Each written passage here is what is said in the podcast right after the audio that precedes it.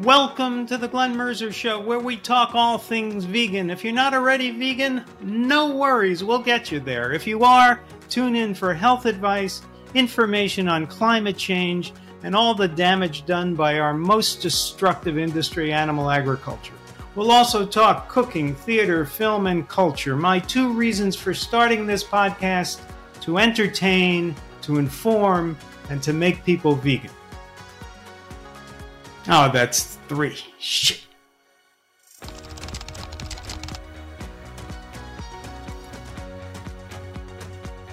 Hello and welcome to the Glen Merzer Show. You can find us on YouTube. Please remember to subscribe and across all your favorite podcast platforms.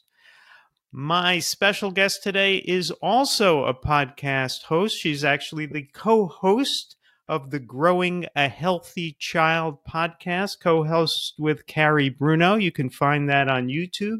She is the president and CEO of the plant based nutrition movement. She has been a registered nurse for some 30 years, and she is an expert on child nutrition and a member of the American College of Lifestyle Medicine. Welcome, Meryl Fury. Well, thank you, Glen. I'm so glad to be here. Well, so glad to have you here. Uh, tell us about your journey. Where did you start when you were growing up? Did you ever think you'd be in the nutrition business? You know, that's so funny. Um, so we have to do a little retrospective, right? So started when I was 15. I started, um, I, I cut out mammals out of my diet. Okay. And that was a result of the price of beef going up very high. And my mother, who was the, you know, the parent responsible for the grocery budget and putting the food on the table, you know, moms do the grocery shopping and the cooking for the most part. Uh, she was complaining that she couldn't afford to put three square meals on the table, right? Because the beef was high, and along with beef went like pork and chicken, and all the other animal proteins went up kind of all at once at that time. So she was pretty unhappy and she did a whole lot of complaining about it. I was super close to my mom and I couldn't I it just was killing me that she was so upset about this. I mean, she talked about it a lot, you know, at least the way I remember it. It was several times a day. At least every time was time to put a meal on the table. And finally, after I don't know, a couple months of that, I think I got together, maybe sooner. I got together with a friend of mine who had four kids in her family. We only had two in my family and her mom was complaining the same stuff you know how am i going to feed you kids and you know cost of beef and just on and on. And this friend of mine who i'm still friends with today her name was lori decided we would stop eating beef. We would just give up the four-legged mammals because you know it obviously was distressing for our moms. And then if we gave them up, that would be something like 21 meals a week that they could give our portion of animal products to whoever else. The, you know, they could eat it themselves, give it to dad, give it to sister, brother, whoever you want to give it to. We just would bow out. So we thought this was a brilliant solution and would decrease our mother's anxiety about it all. My mom came to pick me up from Lori's house that weekend and I got in the car and I said, guess what? I'm going to stop eating meat because you don't, I don't want you to have to worry about it. And literally, Glen, she nearly drove off the road. I mean, seriously, she was like, oh, what? Oh my gosh, you can't stop eating meat. Um, how are you going to grow up to be big and strong? Oh my gosh, it's going to, no, no, you're going to be a weakling. You don't worry about the food budget. I worry about the food budget. That's my job, not your job. You just eat what I put on the table. And I said, okay, but I promised Lori I wasn't going to eat mammals. We're not eating meat anymore. And I think she just ignored me and blew it off or whatever. Anyway, we got home that night and she made spaghetti and meatballs, which was one of her well known, well created recipes. You may hear my dog barking in the background. I don't know if you do or not, but. Um, well, your dog might want the meatballs. He might. Uh, actually, he's a pretty good with vegetables, actually. Oh, good. Um, anyway, so that night she put spaghetti and meatballs on my plate. That was our, you know, the way we handled it for dinner was I would go to the stove, she would put the food on the plate and I would sit down and eat, right? Very obedient child. Well, this night I bring her my plate. She puts the spaghetti and meatballs on the plate with the sauce and all that. And I said, Mom, I'm not eating meat. And she said, Sit down and eat. Right? Mhm. You know how moms used to do back in the day? Yeah. You just yeah. Right? So I sat down, I rolled the meatballs off to the side, I ate the sauce with the spaghetti. The next night, you know, she tried some other meal. I told her I wasn't eating meat. It's, you know, it went that on that way until the Friday came around again and she made spaghetti and meat sauce Friday. Now that was very unusual. She would never have made two very similar meals in the same week. And she never made meat sauce. So she made meat sauce. I go get, give her my plate. She puts the pasta, puts the sauce with the meat. It, crumbled all in the sauce. And I said, Uh-huh. Mom, I'm not eating meat. And she's, sit down and eat. I go to sit down at the table. And I'm not proud of this as I look back on it, but I twirled the spaghetti up on my fork with the meat sauce, put it in my mouth, and literally spit out every bit of meat that was on the fork. So Uh-huh. there I am sitting at the dinner table, spitting into my plate. Not pretty, really not nice. But I think at that point, my mother realized, okay, I, I'm not going to fight. I'm done. Right. Right. So I won that round and it just Now, what's what's interesting about this is you had a strong objection to eating the meat that originated with the budget, yes. which was on your mother's behalf. And your Yeah. mother said, "Don't worry about the budget," but it's it feels to me listening to this as if your objection was to killing animals or to to something else about the meat.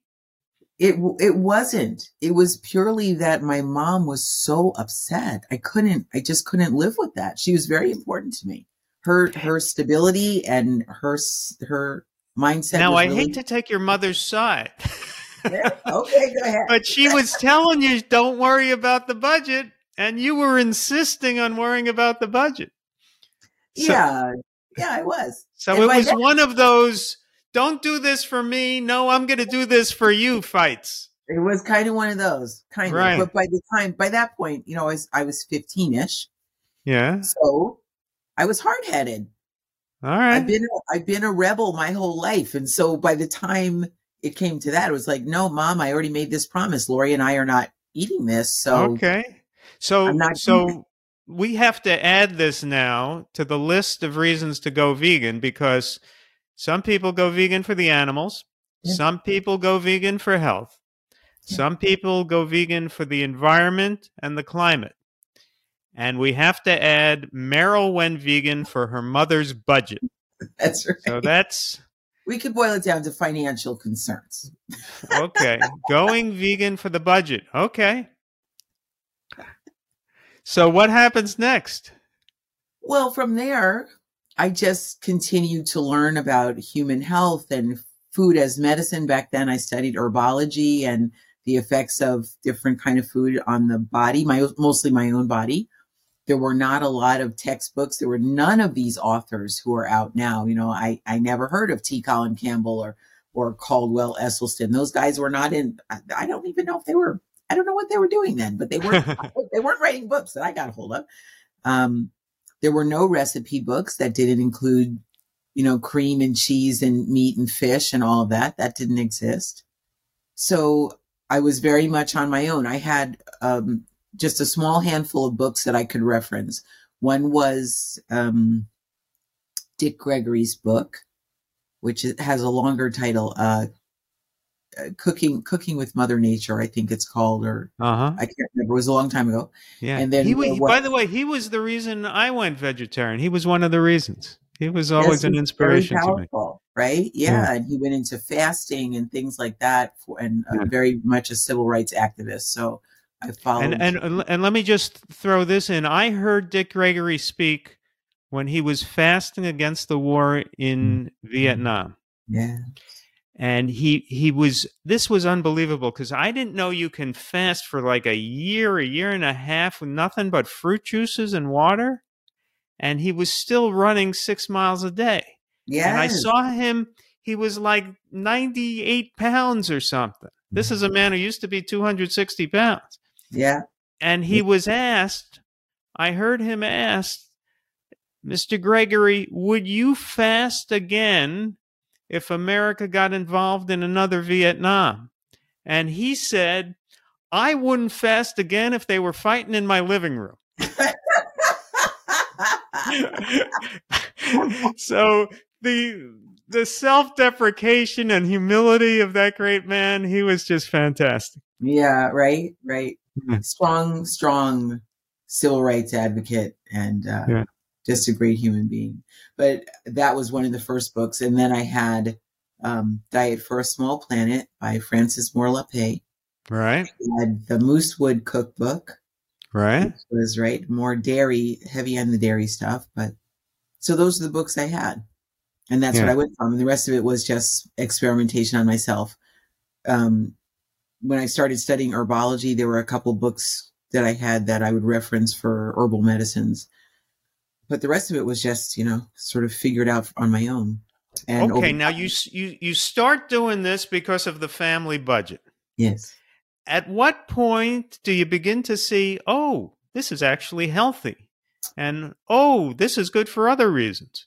You know, probably by the time I was 17, really. I So it took totally- about two years to Yeah. Yeah, because you know, being 15, you're I was pretty much doing it just because I said I would, and I was being Uh-huh. rebellious. I wasn't I wasn't sick at all, or I didn't have Uh-huh. any issues, right? And um, back at that time, animal compassion and animal rights wasn't really a well publicized thing. You know, it just didn't come up, not in my neighborhood anyway. So I really didn't have any diseases or discomforts to overcome. But I Right. do know that by the time I was 18, for sure, I went for a brief time, like maybe about a week. I tried eating meat again and it made me really ill. Like, uh huh. so at that point I was like, okay, that does not, that does not work for me at all, period.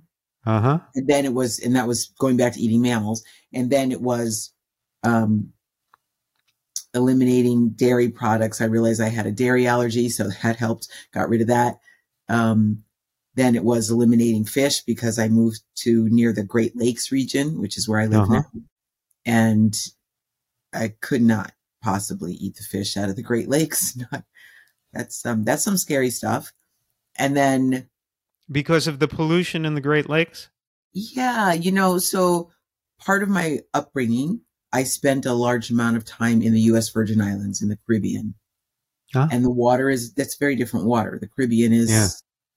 at least back at that time very much cleaner, right? Yeah. And fresh fish pulled right out of the ocean is a different thing, right? Tropical fish is a very different thing than lake fish. And when I moved here to the upper Midwest, I, I just couldn't. it's like, Hmm. I give up. I can't, I can't, I can't, I can't. And then, you know, interesting thing. So I'm a registered nurse, right? One time, only once, and I'd love to find this pamphlet again. I saw a pamphlet from the Department of Natural Resources. I, w- I used to manage uh, a um, prenatal clinic. And I saw this pamphlet one time that said pregnant women should not eat more than one fish per year out of an inland lake. And that was a long time ago, maybe 20 years ago. Okay. And I thought, well, you know, I love pregnant women and pregnant women are pretty special, but they're not that special, right? So if a Mhm. pregnant woman shouldn't eat fish from a lake more than one time a year, then no one else should either, Right. period, right? Right. And now we know that the lakes are heavily polluted with um, PCBs and mercury and all, all those other Right. fun forever chemicals. So that's that was that, and then you know the last to go was uh, poultry out of my diet. Oh, poultry was the last to go. It How was- old were you when when you became vegan and got rid of the poultry? I'm going to say that was about seven or eight years ago. Oh, only seven or eight years ago. Yeah, So Yeah. it took you a long time to get rid of the poultry. yeah, yeah. Well, yeah, just yes, it did. Yeah, it was a lot of testing, you know, and all the time, because I started out with no no books to read about it, it was just testing on myself all the time. Mm-hmm. I kind of assumed that there wasn't a lot to read. I never went looking much for um, textbooks or or science backed information. I just never looked. Mm-hmm. I just always focused on okay, this is how I feel when I eat this. This is how I feel when I eat that. So, so at that point, you had been a nurse for some time. Yeah. And did your experience as a nurse in any way inform your nutritional perspectives? A lot. A lot. Tell us about that. So, like I said, because I, this is all self experimentation with this diet and how I feel, right? Um, and my nursing specialty is or has been public health. So I worked with in low income environments mostly uh, with people who had very, very limited resources. And the, our medical care model is you manage disease. You know, we're not actively trying to reverse illness in the American medical system. So we would have patients come in and you get to know them. You know, you ask them all kinds of questions. You do the background history and all of that stuff. Get to know their families in a lot of cases. I did a lot of home visits in and out of um, some of the rougher areas of town. And so you get to know people and they would come to the clinic and get told, let's say they, let's say, let's say they received a, a diagnosis of diabetes, very common, right? And then they're given medications and they're sent to a dietitian and the dietitian would tell them, okay, cut back on your sugar. You can drink diet soda. Um, cut it back to two slices of bread a day or two tortillas per meal or whatever they were told, right? Lean meats, low fat, skim milk, you know, the whole that they get the usual line and then come back in three months. And in three months, they'd either be the same or they'd be worse and they'd get more medications and then come back in another three months and they'd get the same. And, uh, and over years, we would watch people just deteriorate, their health just deteriorate. Right. They might be gaining weight still. They might, you know, they're losing their eyesight. Their kidneys are going. They're, you know, numbness and tingling in their feet and all these things. Just terrible to watch. Terrible, terrible. And thankfully, given the way that I eat, I, I've always eaten, well, certainly since I was 15, way more vegetables than anything else. Cause that's the way my diet was structured. And I never had any illnesses. I never had, I didn't get the flu forever, you know, like mm-hmm. I didn't get the flu until I hit COVID a couple years ago, you know, but I still, I mean, I just don't get sick like that. And I remember thinking, you know, if people could stop eating all this chemical laden garbage food, the heavy meats, the cheeses. I knew I was allergic to cheese. If you just keep the, and the way it occurred to me, because like I said, I didn't study. There weren't any books that I had to study, right? So I just sort of looked at it like if I can keep the level of mucus down in, in my head, then I don't get sick. There's nothing for the bacteria or the viruses to like cling to. It's the mm-hmm. way for me. So keep the mucus down, keep the stuff you're allergic to down, keep the chemicals and garbage out of your body, and your body will handle itself.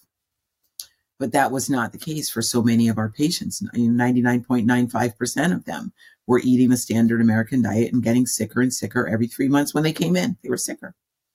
So it was very difficult to watch. The other aspect of it is that medical professionals are raised in the same environment as their patients, right? We're all living in the same country. We all get the same um, marketing and on some level, the same kind of consumer education. So to work and actually, like I said, I manage clinics to be in a clinic and watch all of my peers struggle with weight and high blood pressure and stress problems, anxiety, um, some diabetes, just all of it. And none of them connected it to diet. You know, it was always, you know, um, in the medical setting, there's always some drug rep or somebody willing to bring in cakes and donuts and pastries and oh so much stuff, so much stuff all the time. there was even one time where um, we got a new nurse practitioner who started working in the clinic, and her passion was baking. She baked like, I don't know, like other people breathe. I've never seen anybody bake like that. she baked and baked and baked. And every time she came to the clinic, which was like three times a week, she would bring her newest thing. Uh, it was a pineapple upside down thingy, or it was a custard right. banana thingy, or what. Oh my gosh, so much stuff. So much stuff. And I remember I had worked very hard to change the environment in our clinic, in our clinic, the food environment, so that when we had potlucks, it was all healthy stuff. You know, when we had, um, the drug rep lunches, I would tell them, okay, have the drug rep at least bring a large salad and okay, rest the rest of the garbage that comes with the lunch, but at least make sure there's a salad. So I had tried very hard to do that. And this one nurse practitioner came in and she just like insisted on bringing these heavy, heavy desserts. She and I literally went toe to toe about why are you doing this? Why? Everyone in here is struggling with weight or high blood pressure or heart disease or something. Why are you doing this? And she just would not stop, would not stop. So undermining. Um, so finally, she and I really had a, a quite the argument about you have to stop. This is so unkind. It's so unfair. You're preying on people's weaknesses like this. Bring in fruit, bring in something else no, she wouldn't do it. So it's just very different. It's, it's a challenge in the nursing and medical profession. People are very attached to salt, sugar, fat, animal products and making them in gloriously beautiful, creative ways. It's just very difficult. And, and the hospitals serve food that isn't uh, any better than that nurses' desserts, right? Correct. Correct you I now I mean you want to hear a funny story? Sure. So given that I've been this way, I I consider myself whole food plant based all my life, right? Because the meat has always been way less than 10% of what I ate until I just completely cut out all the animal products some years back, right? I am married to a die-hard Wisconsin meat and cheese head. Uh huh. And um, we're going to talk about why you got angry with him in a little bit. Well, we're going to have to talk about that.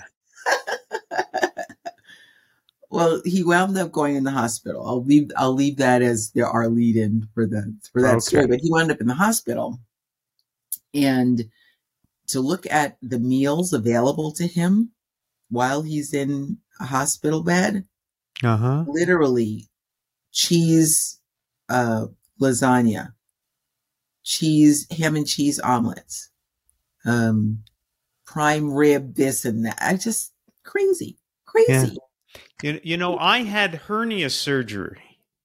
Uh, the the the whole food vegan low fat diet is the best diet there is but it does not prevent you from sneezing your way into a hernia i Last year I sneezed and I went ow and it was a hernia.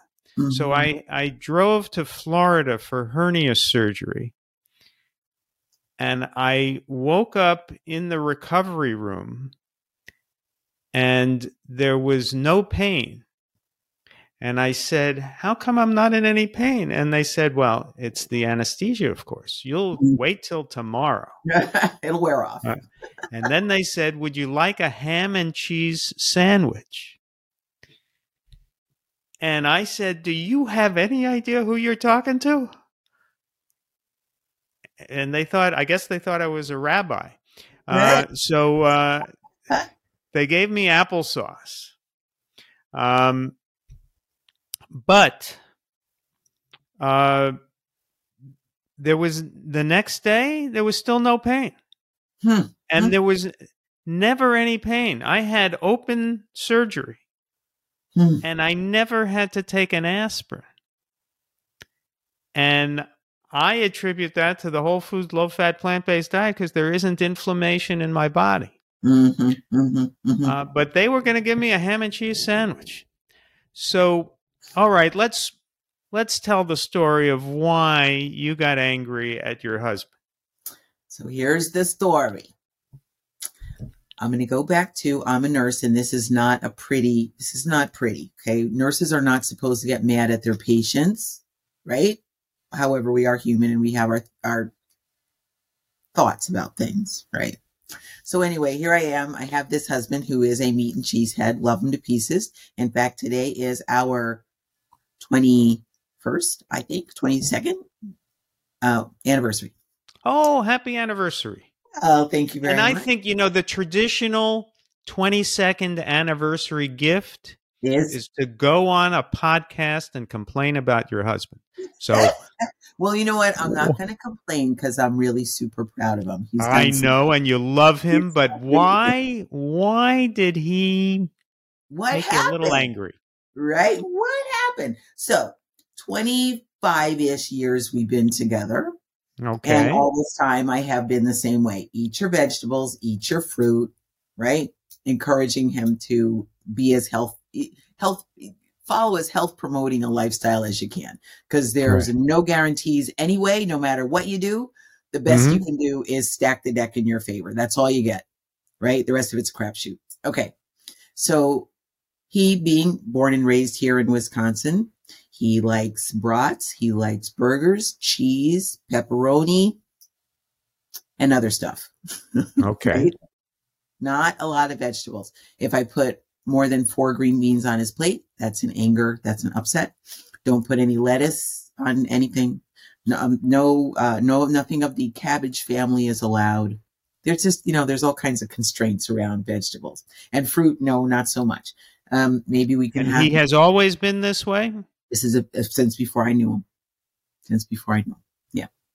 In fact, mm-hmm. when I first met him, he only ate that list of things like brats and pizza and burgers and hot dogs. Mm-hmm. Yeah. He drank Dr. Pepper and um, coffee only. Mm-hmm. And then, of course, desserts are a free for all. You can have all the desserts you want with that diet. Anyway, so over years, I tried very hard to encourage him to eat more vegetables and more fruit and drink water and back down the sodas. And he did some changes. He really did. He, he improved his diet by a bit back in 2020 when COVID hit, um, I encouraged him to go to the hospital for a voluntary procedure or um, imaging called a coronary artery calcium scan. Mm-hmm. That indicated that he had a moderate to severe risk of heart disease, which meant that he needed to go see a cardiologist. Thankfully, we have a plant based cardiologist here in our town and he had some previous uh, experience with that cardiologist as a friend. So that's who he chose to go to, which was a blessing. The doctor told him, okay, you have moderate to, to severe risk of cardiac disease that I can't tell you if that means you're going to walk out of here and collapse with a heart attack, but you have a risk for sure. So I want you to go whole food plant based 100%. You don't need any medications. We're not going to do a cardiac cath. We're not going to do any of that other stuff. No fancy procedures. Just change your diet. That's all you got to do. And do what your wife says. Right. Mm-hmm. So I kept telling him, all right, perfect. Whole food plant based means fruits, vegetables, whole grains, nuts and seeds, beans, and mushrooms. That's what we're going to do. Well, no, he didn't want to do that. He preferred the more junk food vegan, right? So lots of cashew milk ice cream, which is super yummy, but you know, really kind of high fat and not super healthy. Um, vegan ginger snap cookies, mm-hmm. uh, fried this and that, you know, lots of mm-hmm. Okay. He was down. So that. he was, he was willing to go vegan, but not healthy vegan. Correct. Mm. Doing lots of junk food chips. You know, potato chips are vegan. Mm. Fritos, Mm. right? Mm-hmm. Even I'm getting a little angry now. I know. So Yeah. there we go. We go for that for another two years, and he's Mhm. eating like that. And I'm telling him this is not going to end well. But Yeah. at this point, you know, I don't want to be a nag anymore. It's like I'm done. There's 20 something years of me telling him. It's like, oh, Mhm. okay. So a couple months ago, we go to bed, right? I'm sleeping. And you know, when you live with somebody a long time, you can tell when their sleeping pattern is off. You know, they're like Right. moving around in the bed and they're making noises. Finally, he sits up on the edge of the bed and I say to him, his last name is Nelson. I say, Nelly, what's going on with you? he says, uh, how do you know if you're having a heart attack? Mhm. I said, uh, like that. That's exactly how you know when you're having a heart attack. Anyway, we wind up quick ambulance ride to the local hospital. He gets a cardiac catheter done. He gets a stent placed. They avoid the heart attack he had, or the massive heart attack. Mhm. 'cause He was having one. He had one artery that was like 100% blocked and the other one was 90% blocked. Really not pretty.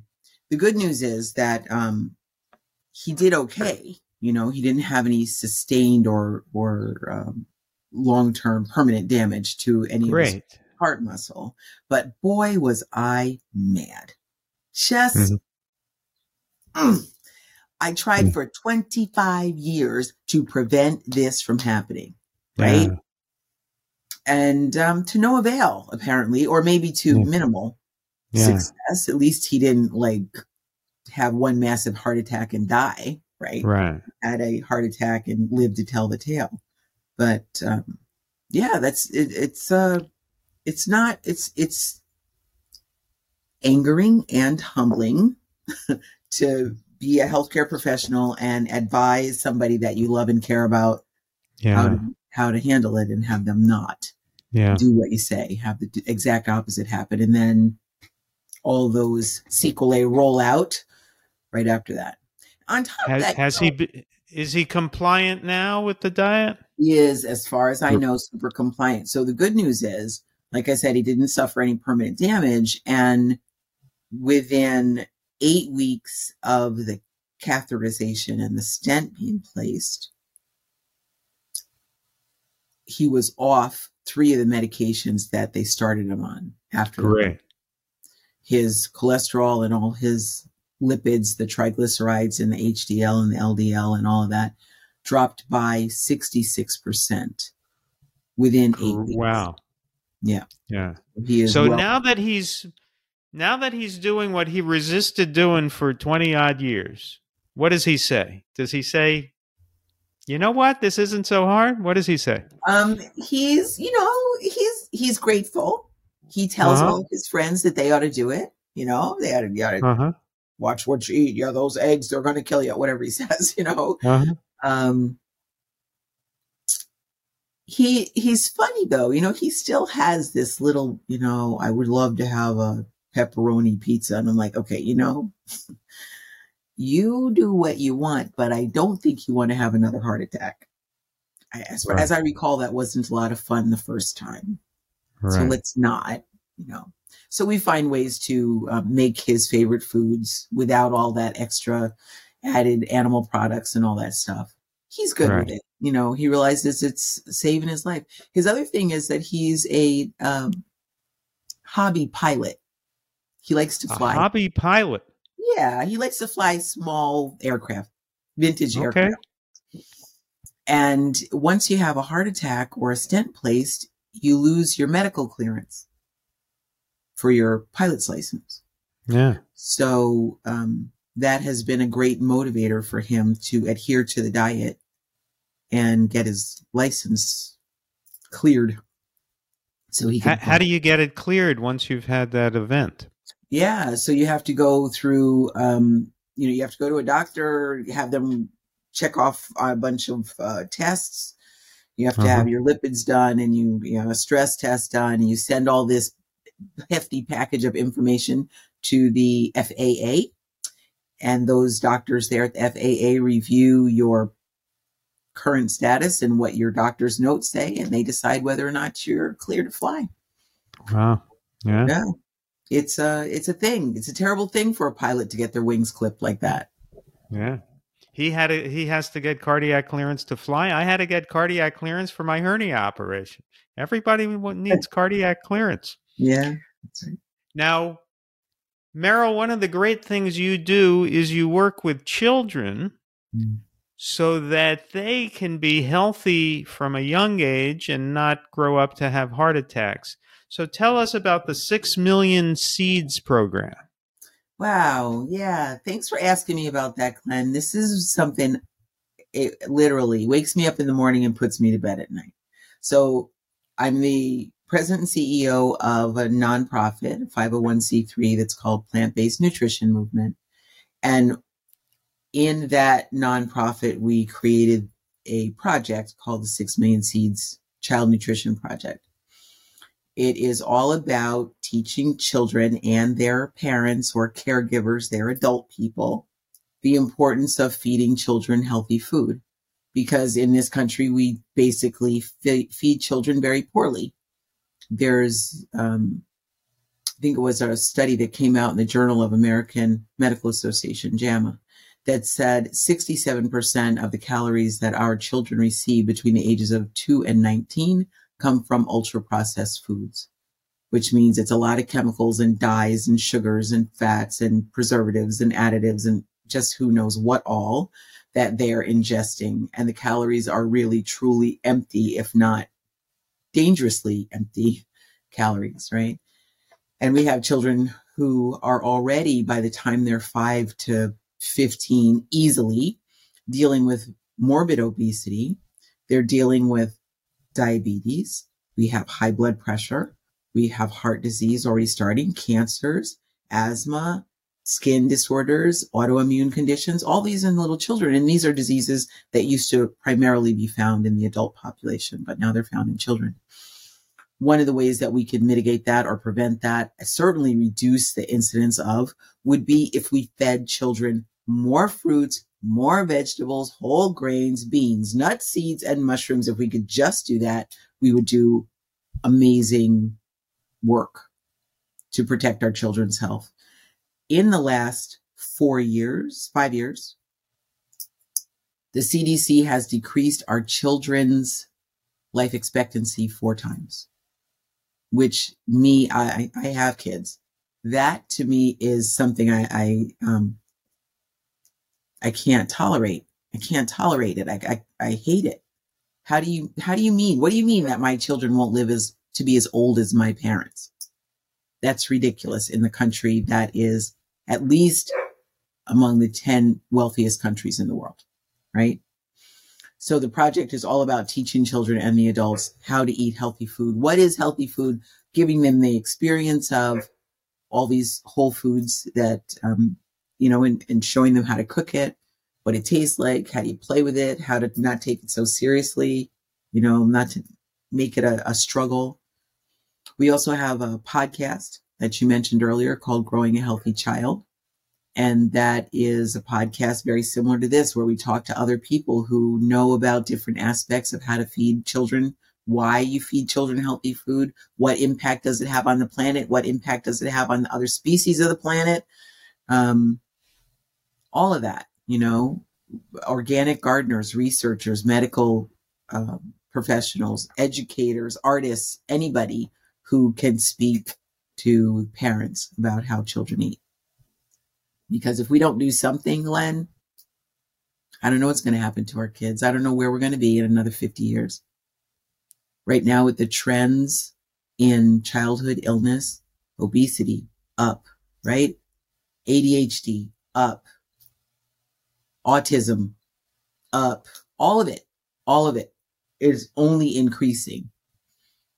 I'll give you a, one of the other things that motivates me. Um, this past January, the American Academy of Pediatrics put out their first ever guidance for pediatricians and family practice docs to counsel parents of children who have obesity.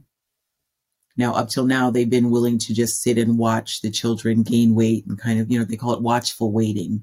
You know, you watchful watch, waiting. Watchful that's, waiting. That's nice. Yeah, it's what we do. We watchful wait as they continue to gain weight.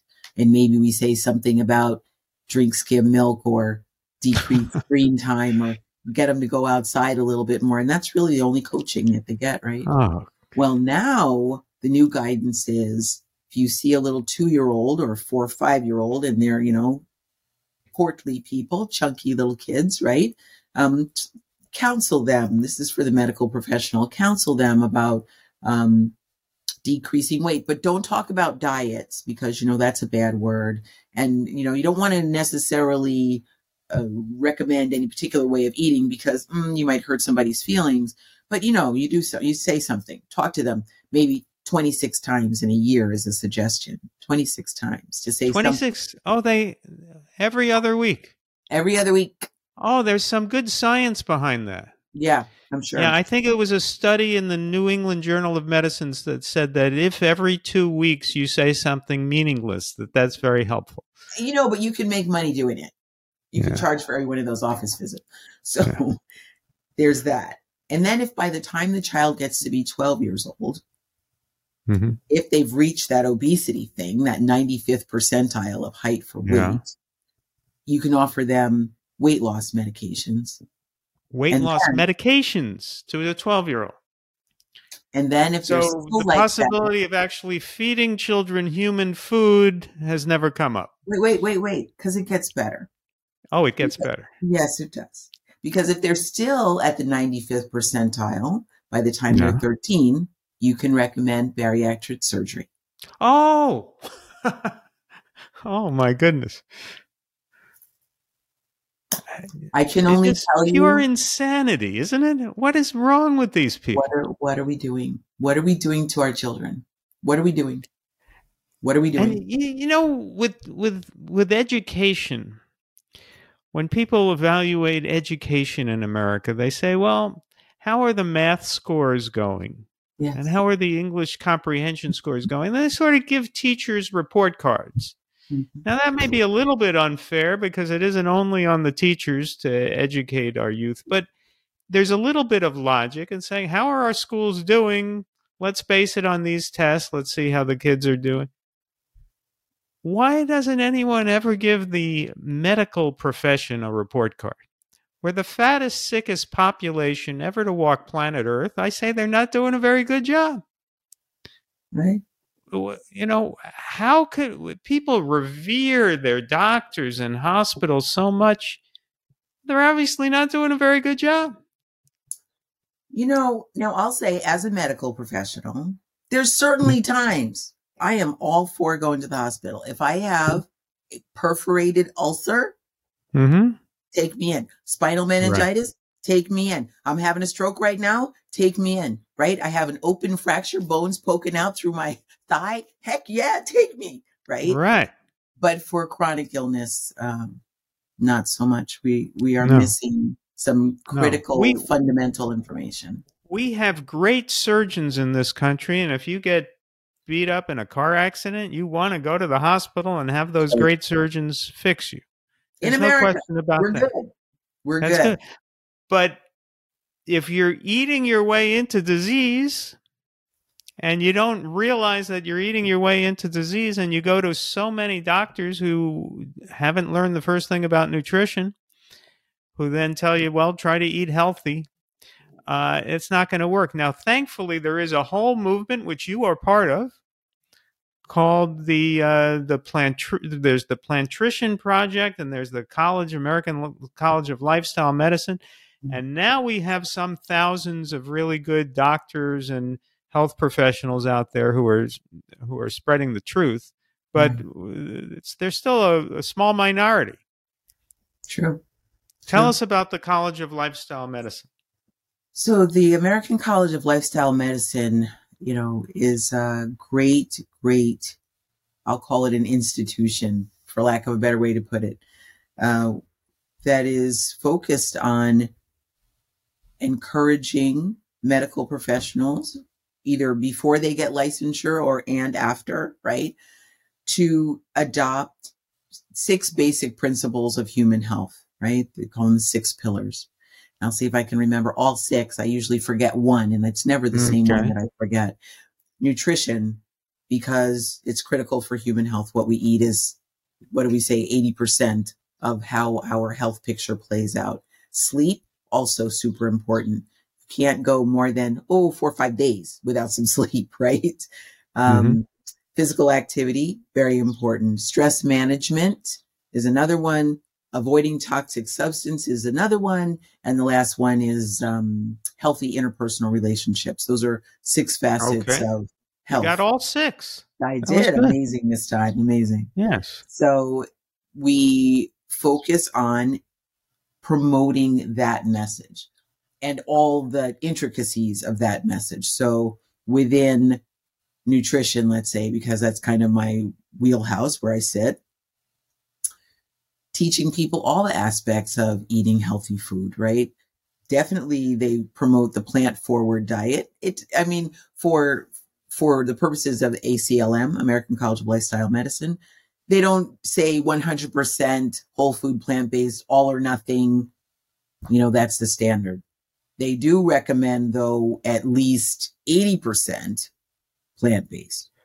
And, and, most of the doctors themselves would be a hundred percent, wouldn't they? A lot of them are.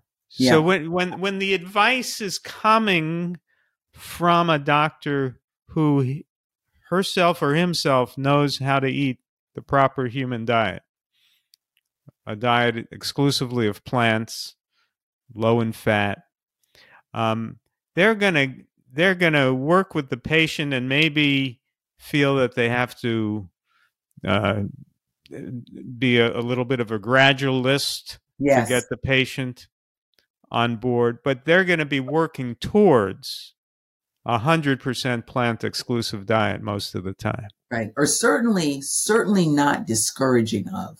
Certainly right. Certainly accepting of, supportive of.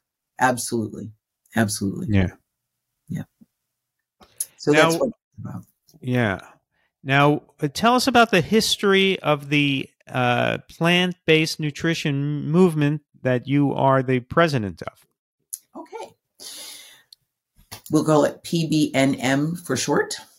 And that's um, dot .org, right? Dot .org. PBNM. PBNM.org. Yes.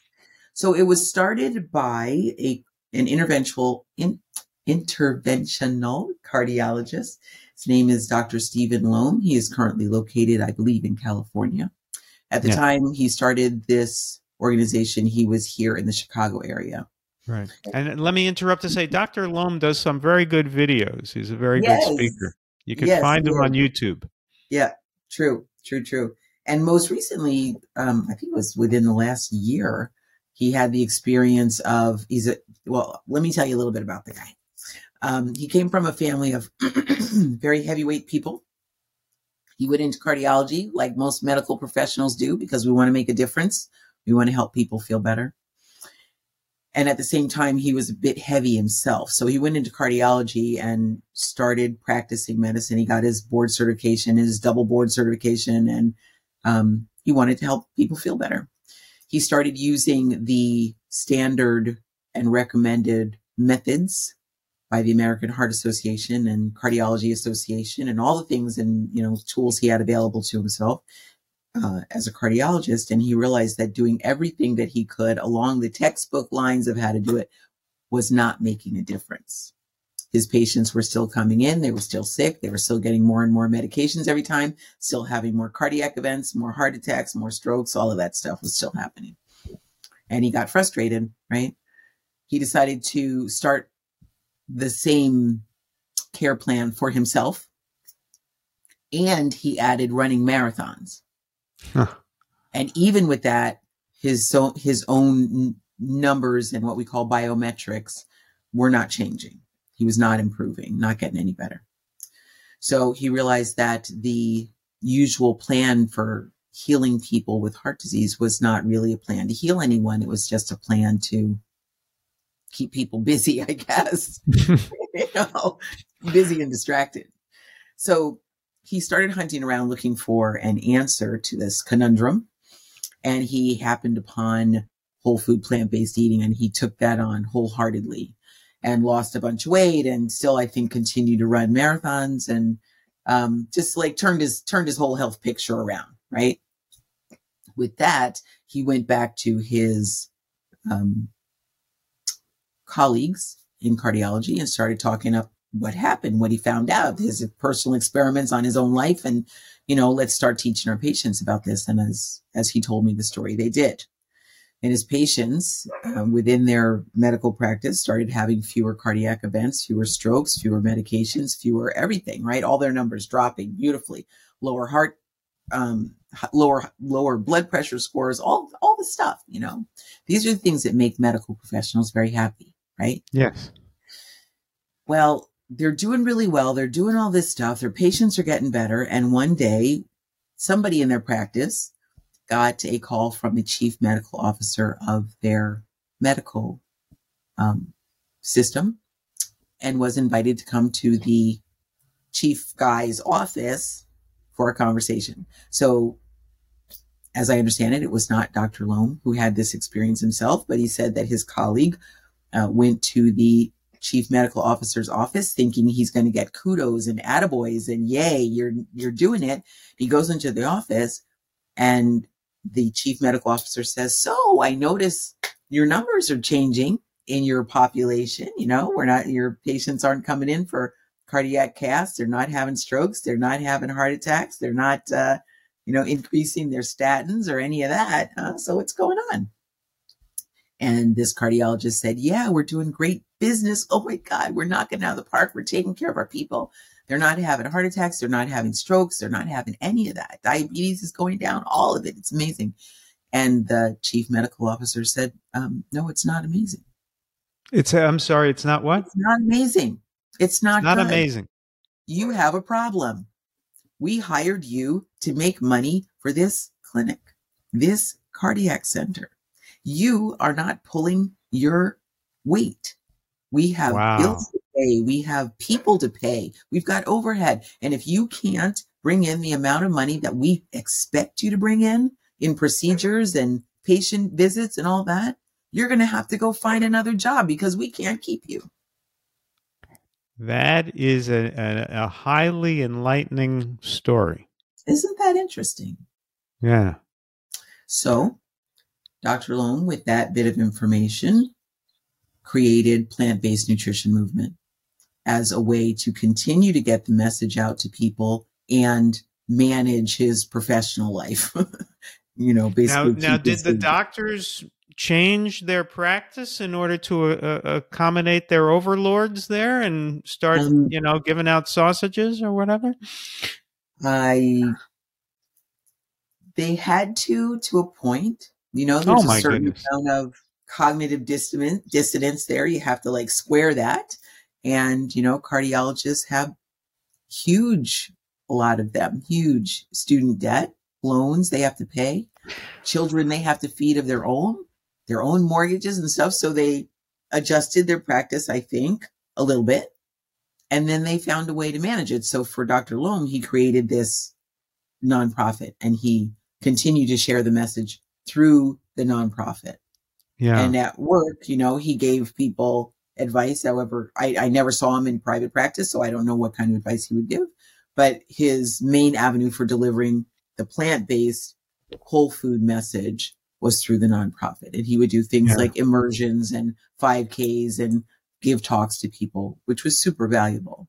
Yeah. Ultimately, after about a year of him leading the nonprofit, it, I think it just became too cumbersome and he stepped away and now is practicing, you know, still practicing great medicine in California. Okay. But he left the so, nonprofit for us to, you know, and we continue the work, you know, and actually actually expand the work. So that's the dilemma. The health industry is ultimately a big business. And and ill health is good for business. So the sicker the population is, the more money that doctors and drug mm. companies make. Now, I have tried not to be cynical about this, although the story you have just told is a powerful story and it's hard not okay. to be cynical when you hear it. But I have tried to believe that most doctors and most health practitioners do not want their patients to be unhealthy. They are there to try to help their patients, and that they're good and decent people who are trying to do their best by their patients and they're not just trying mm-hmm. to generate business to build up their you know cardiology practice or something but this is a story where a hospital and there are some hospitals out there who have been accused of terrible practices where a hospital is concerned about the bottom line and the bottom line increases when when there are more procedures and more and and worse health. Um, and that's you know if there there are there are some advantages to a um, uh, a profit based health system and there are some advantages to a nonprofit government based health system and there's disadvantages either way. But it gets to the point of lunacy when the hospital actually wants you to be sick. That mm-hmm. that is just, you know, insupportable. Yeah. Yeah, I agree. I mean, back to your whole thing about the food that you could eat when you're there, right? It ought to be it ought to be illegal for someone to sit after a hernia surgery or after in my husband's case, a heart attack. Yeah. And the first thing they're offered is a bacon and cheese omelet. Yeah. That ought to be illegal. Yeah. But that is where our health, I, I, I decline to call it a healthcare system. Our yeah. medical industry is constructed. Yeah. Now, Mayor Mayor Adams is trying to do some good work in New York to improve hospital food, isn't he? Yeah, yeah. I've heard a little bit about Dr. McCracken, I think, in New York. McMacken, maybe. Mac Mackin. Uh, how did how does she pronounce it? Uh, McMacken, I believe. I don't know. Okay. Yeah. yeah. But yeah, they're they're trying to change that. There's it's it's unfathomable. You know, we should it doesn't even seem like it should be a question. When you know that let's say for instance all processed meat was declared carcinogenic in 2015, why right. is that still available in hospitals? Yeah. You know, it's hard to understand. It, you know, either they're just excuse me either they're just concerned about their profits or they are science deniers. There there is no science that having a ham sandwich is good for you but that was the first thing i was offered after my surgery. So you know on on what do they base their recommendations? Clearly not on science. No. And uh, you know i i feel as as an advocate for the low fat whole food vegan diet, I feel like I'm just making the case for science. You mm-hmm. know, it's just pure science. It shouldn't be political. It shouldn't be even controversial. It's just pure science. Right. There is no science that says that sausage is good for you right. or that cheese is good for you. You but know? you know, there is the the belief. It's okay. So you know, you can find science that says anything. Now, is it legitimate? Was it paid for by the Beef and Dairy Producers of Association of America? You got, you know, but you can find numbers that say just about anything. I was just watching something this morning where they were talking about how cholesterol is is so important for all the cells in the body. Well, yeah, it is. but they didn't say that the body you make enough of its own. You don't need to add any you know, but right. it made it sound it made it sound like, oh my gosh, I better go out and get some right now. Can I get it in a pill? I need extra, you know. You know what what I feel is that there's no legitimate science on the other side of the debate. There's just obfuscation. You know, if you do a a study of 10,000 people that's one of those self-reporting studies, mm. people report what they ate and then you can tease out anything you want from that data. Yeah you can you know you could say oh it's the people who had the uh, more carbohydrates who gained more weight well maybe because they were drinking soda and having unhealthy yes. foods that are high in carbohydrate but you'll never do a legitimate scientific study that finds anything wrong with fruits and vegetables right. you'll never do a legitimate scientific study that finds any benefit to meat and dairy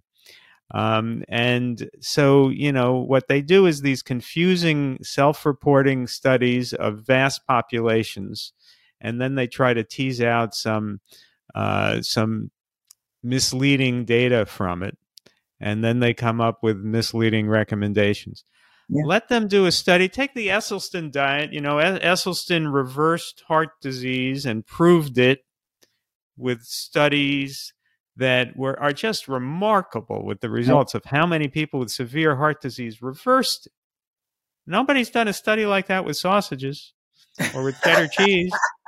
Imagine imagine if somebody proposed to the hospital, "Hey, I think sausages really help reverse heart disease, so you want to fund this study I'm going to do?" I, they'd be laughed at. It's like, you know, trying to f- fund uh, going to the moon with toothpicks. You know, right. it's right. nobody's going to build a rocket out of toothpicks. So there is no legitimate science on their side, in my opinion. There's right. just confusing data that they use to make arguments.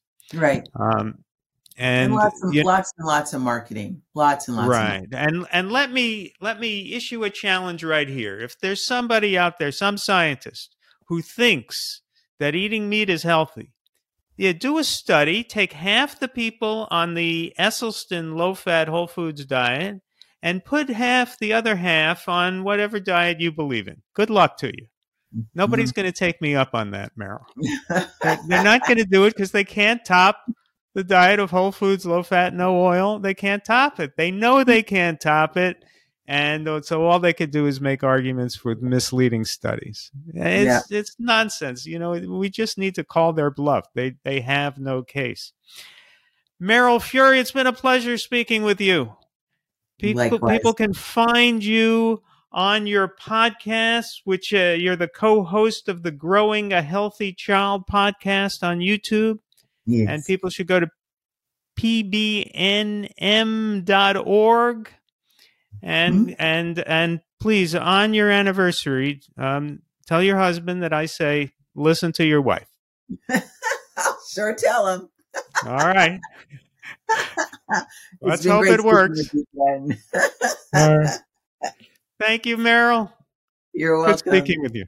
Yeah, likewise. Have a great day. You too. This has been the Glen Merzer Show, where everyone listening turns vegan, regains their health, and annoys their friends and relatives. Find us on YouTube at The Glen Merzer Show and across all your major podcast platforms. Don't forget to subscribe.